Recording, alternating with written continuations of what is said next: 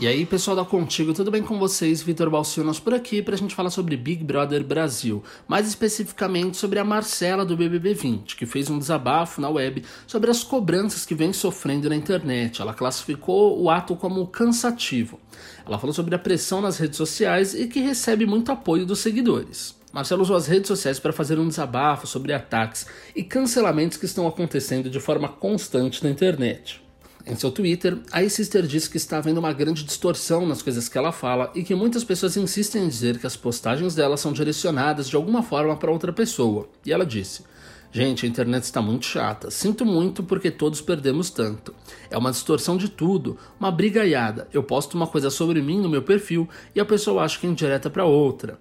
Eu brinco com vocês aqui. Pessoal, vê maldade, iniciou ela. A médica continuou dizendo que esse tipo de atitude estava se tornando cansativa e disse: é cansativo demais. Ninguém está disposto a usar a internet de maneira positiva, para aprender, para crescer, para seguir quem te inspira, ou só para rir, se divertir, buscar coisas que façam seu coração vibrar? questionou. Nos comentários, a musa recebeu bastante apoio dos seus fãs que deixaram alguns conselhos para ela, inclusive para ela deixar de seguir as pessoas que estava seguindo e começar do zero. É, gente, a situação não é nada fácil. A gente sabe que a internet pode ser um lugar extremamente difícil ou muito legal também, né? Depende muito de como as pessoas a usam. E a Marcela tá aí provando dessa realidade agora que saiu do BBB, que sofreu toda essa exposição, né? Bom, eu vou ficando por aqui, mas você pode acessar mais notícias assim como essa em contigo.com.br e não perder mais nada sobre os bastidores da televisão, reality shows, novelas e tudo mais. Então não vai perder essa, né? contigo.com.br.